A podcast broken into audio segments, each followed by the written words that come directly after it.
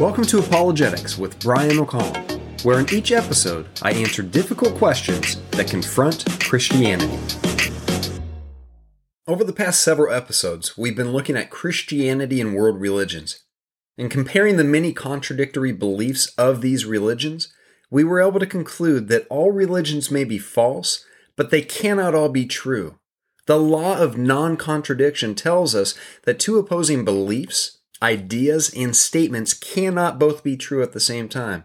And therefore, the claim that all religions are serving the same God is false. Over these past two episodes, we've also seen that the difference between Christianity and all of the other major world religions is that no other religious leader claimed to be God. Not only that, but we saw that Jesus rose from the dead, proving to be who he said he was. In today's episode, and over the next several episodes, we're going to be addressing the arguments that the Bible was written by man and is filled with fairy tales and can't be trusted, or that the Bible has been changed over hundreds of years to make it say what Christians want it to say. To address these arguments, we're going to look at several things. We will look at what makes the Bible unique from all other religious books. We will also be looking at manuscript evidence, archaeological evidence, and extra biblical evidence for the Bible. So, what makes the Bible unique from all other religious books?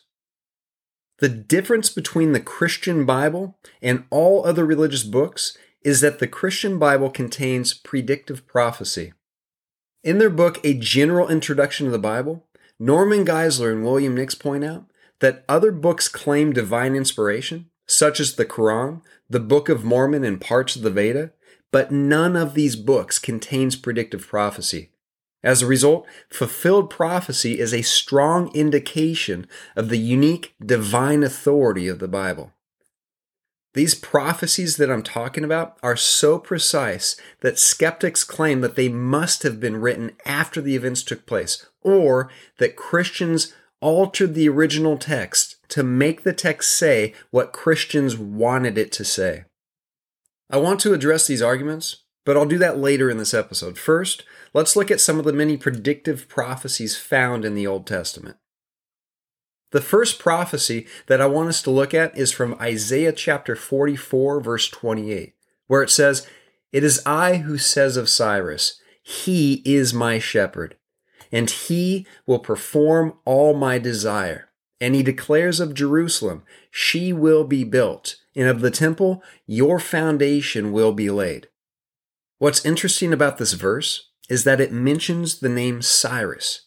Now, if you're unfamiliar with world history, Cyrus was the king of the Persians. However, when Isaiah wrote this prophecy, Cyrus hadn't even been born. In fact, when Isaiah wrote this prophecy, the Assyrians were beginning to come onto the scene, and they later became the world's first superpower. After the Assyrians came the Babylonians, and after the Babylonians came the Persians. And it was under the Persian rule that Cyrus was king. So here in this verse, Isaiah the prophet is looking 150 years into the future. He's looking past the Assyrians, past the Babylonians to the time of the Persians, and he mentions Cyrus by name. Not only that, but he mentions that Cyrus will shepherd God's people and have them rebuild the temple of God, which, when we look at the archaeological evidence for the Bible, we see evidence for these events actually taking place. And I'll give more details about these events in our next episode when I discuss the archaeological evidence for the Bible. Another example of predictive prophecy is found in 1 Kings chapter 13 verse 2, where it says, he cried against the altar by the word of the Lord, and said, O altar, altar, thus says the Lord Behold, a son shall be born to the house of David, Josiah by name. If you're unfamiliar with the kings of the Old Testament, Josiah became the 16th king of Judah. However, what's incredible about this passage is that it was written 300 years before Josiah was even born. So I've just given you two incredible examples of predictive prophecy from the Old Testament. But an even more incredible example of predictive prophecy comes from the prophet Daniel. In his prophecy, Daniel foretells the coming Messiah. In fact, Gleason Archer points out in his survey of the Old Testament that the calculations in Daniel chapter 9 verse 24 shows that the Messiah's public ministry would begin in AD 26, which would be 483 years after the decree of Ezra to rebuild Jerusalem. Archer then points out that three and a half years later, in the middle of the seven year week, the Messiah would be crucified while atoning for sin as the most holy one. Daniel goes on to give even more detail in chapter 9, verse 26. In this verse, he said that after the Messiah had been killed, the city of Jerusalem and the temple will be destroyed. And we know from history that the temple was destroyed by the Roman general Titus and his army in 70 AD. And this took place when the Romans besieged Jerusalem during what is called the First Jewish Roman War. So, in case you got lost in all the details of this prophecy, Daniel wrote that the Messiah was coming. Not only that, but that he will begin his ministry in AD 26 and that he would later be killed. More specifically, Daniel wrote that the Messiah would be killed before Jerusalem and the temple were destroyed, which, as I said, happened in 70 AD. What's amazing is that this prophecy by Daniel was given over 500 years before Jesus was even born. When you look at each of these specific details, the only person in human history that meets these requirements is Jesus of Nazareth. These are just a few of the examples of predictive prophecies found in the Christian Bible. But as I said, there are many others. In fact, in the Old Testament, there are over 100 prophecies fulfilled by Jesus regarding when and where he would be born, as well as the nature of his birth. Besides these details, there's also prophecies regarding the life and ministry of Jesus, as well as how he would die, and that he would rise from the dead. For example, regarding the birth of Jesus, Isaiah wrote in Isaiah chapter 9, verse 6, that a child will be born to us, a son will be given to us, and the government will rest on his shoulders, and his name will be called Wonderful Counselor, Mighty God, Eternal Father, Prince of Peace. Later, in Isaiah chapter 7, verse 14, he wrote, Behold, the virgin shall conceive and bear a son, and shall call his name Emmanuel. We see the fulfillment of this prophecy in Matthew chapter 1, verses 22 to 23 at the birth of Jesus, where Matthew writes that all this took place to fulfill what the Lord had spoken by the prophet Behold, the virgin shall conceive and bear a son, and they shall call his name Emmanuel, which means God with us. Now, at this point, you may be wondering how Matthew chapter 1, verses 22 to 23 can claim to be the fulfillment of Isaiah chapter 7, verse 14. You may be thinking this because Isaiah says that his name will be Emmanuel, whereas in Matthew chapter 1 verse 23, it tells us that the baby's name was not Emmanuel, but was instead Jesus.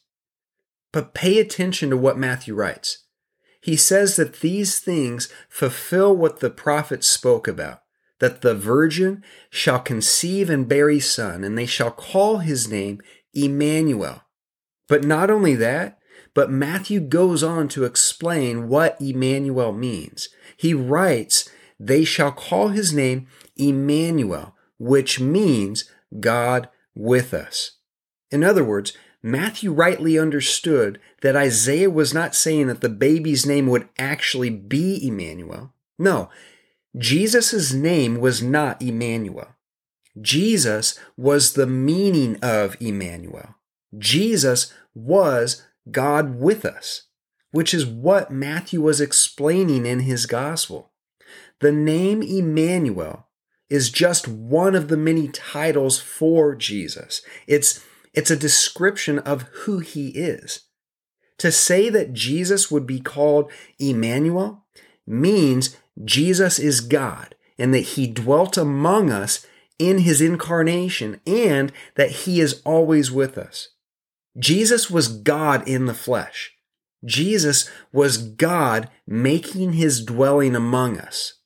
And John makes this clear in his gospel when he writes in John chapter 1 verse 1 and John chapter 1 verse 14 that God became flesh and dwelt among us.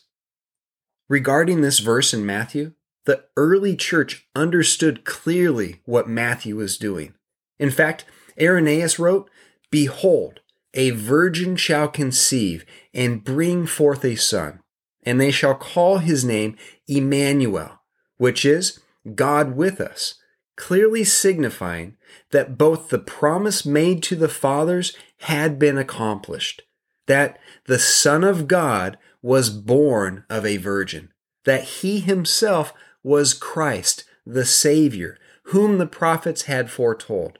Not, as these men assert, that Jesus was he who was born of Mary, but that Christ was he who descended from above. Matthew might rightly have said, Now the birth of Jesus was on the wise. But the Holy Ghost, foreseeing the corrupters of the truth, and guarding by anticipation against their deceit, says by Matthew, But the birth of Christ was on the wise, and that he is Emmanuel, lest perchance we might consider him as a mere man. I've mentioned before that Muslims, Jehovah's Witnesses, and others claim that the deity of Christ was something that the church developed over hundreds of years after the death of Christ. However, these verses that I just referred to make it clear that the deity of Christ was not something that the church created. It was something that the church clearly recognized. In fact, Irenaeus, whom I just quoted, was a disciple of Polycarp, and Polycarp was a disciple of the Apostle John. My point here is that to argue that the church deified Christ hundreds of years after his death is to ignore the historical and the biblical evidence. Regarding prophecies that relate to the life of Jesus, Isaiah wrote in Isaiah chapter 61, verse 1, that the Spirit of the Lord God is upon me, because the Lord has anointed me to bring good news to the afflicted. He has sent me to bind up the brokenhearted, to proclaim liberty to the captives and freedom to prisoners. The Old Testament even described the way in which he would be betrayed. For example, Zechariah chapter 13 verse 6 foretold that the Messiah would be betrayed by friends and that his hands would be wounded. Not only that, but Zechariah also said in Zechariah chapter 11 verse 12 that the Messiah would be sold for 30 pieces of silver. And both of these prophecies from Zechariah were fulfilled with the betrayal of Judas Iscariot in Matthew chapter 26 verse 15, Matthew chapter 26 verses 47 to 56, as well as other gospel accounts. When it comes to these prophecies, how do you explain the fulfillment of Zechariah chapter 11 verse 13, which says that the 30 pieces of silver would be returned? Not only that, but that these 30 pieces of silver would be used to buy a potter's field, which is fulfilled in Matthew chapter 27, verses 3 through 8, when Judas returned the 30 pieces of silver and the priests used the money to buy a potter's field. How do you explain this? The answer is it can't be explained apart from the Bible being divinely inspired.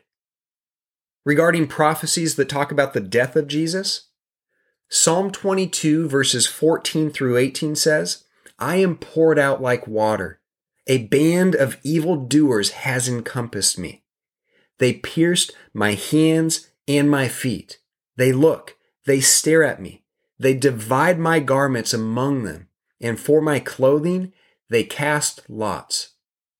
The fulfillment of this prophecy comes in Matthew chapter 27 verse 35, where Matthew describes the crucifixion of Jesus and says, when they had crucified him, They divided his garments among them by casting lots. John also wrote about the crucifixion in his gospel, where he wrote in John chapter 19 verse 34 that one of the soldiers pierced Jesus' side with a spear, and at once there came blood and water. The interesting thing about this prophecy is that it was written over a thousand years before Christ was born or crucified. Another key prophecy regarding the death of Jesus comes in Isaiah chapter 53, verses 4 and 5, where it says that he was pierced for our transgressions, he was crushed for our iniquities. The punishment that brought us peace was upon him, and by his wounds we are healed. The incredible thing is that Isaiah wrote this prophecy over 700 years before Christ was born. Besides these prophecies, there are also other prophecies regarding the resurrection of Jesus, which we will have to look at in our next episode. That's all the time that we have for today. Come back next time as we continue to look at biblical prophecy to see how it proves the reliability of Scripture. In our next episode, we will look at the prophecies that pointed to the resurrection of Jesus. We will also look at mathematical probability to see if it's possible for the prophecies that are fulfilled by Jesus to be fulfilled by anybody else. Is it possible for anyone to fulfill these passages that Christians claim Jesus fulfilled? Come back next time to find out. God bless.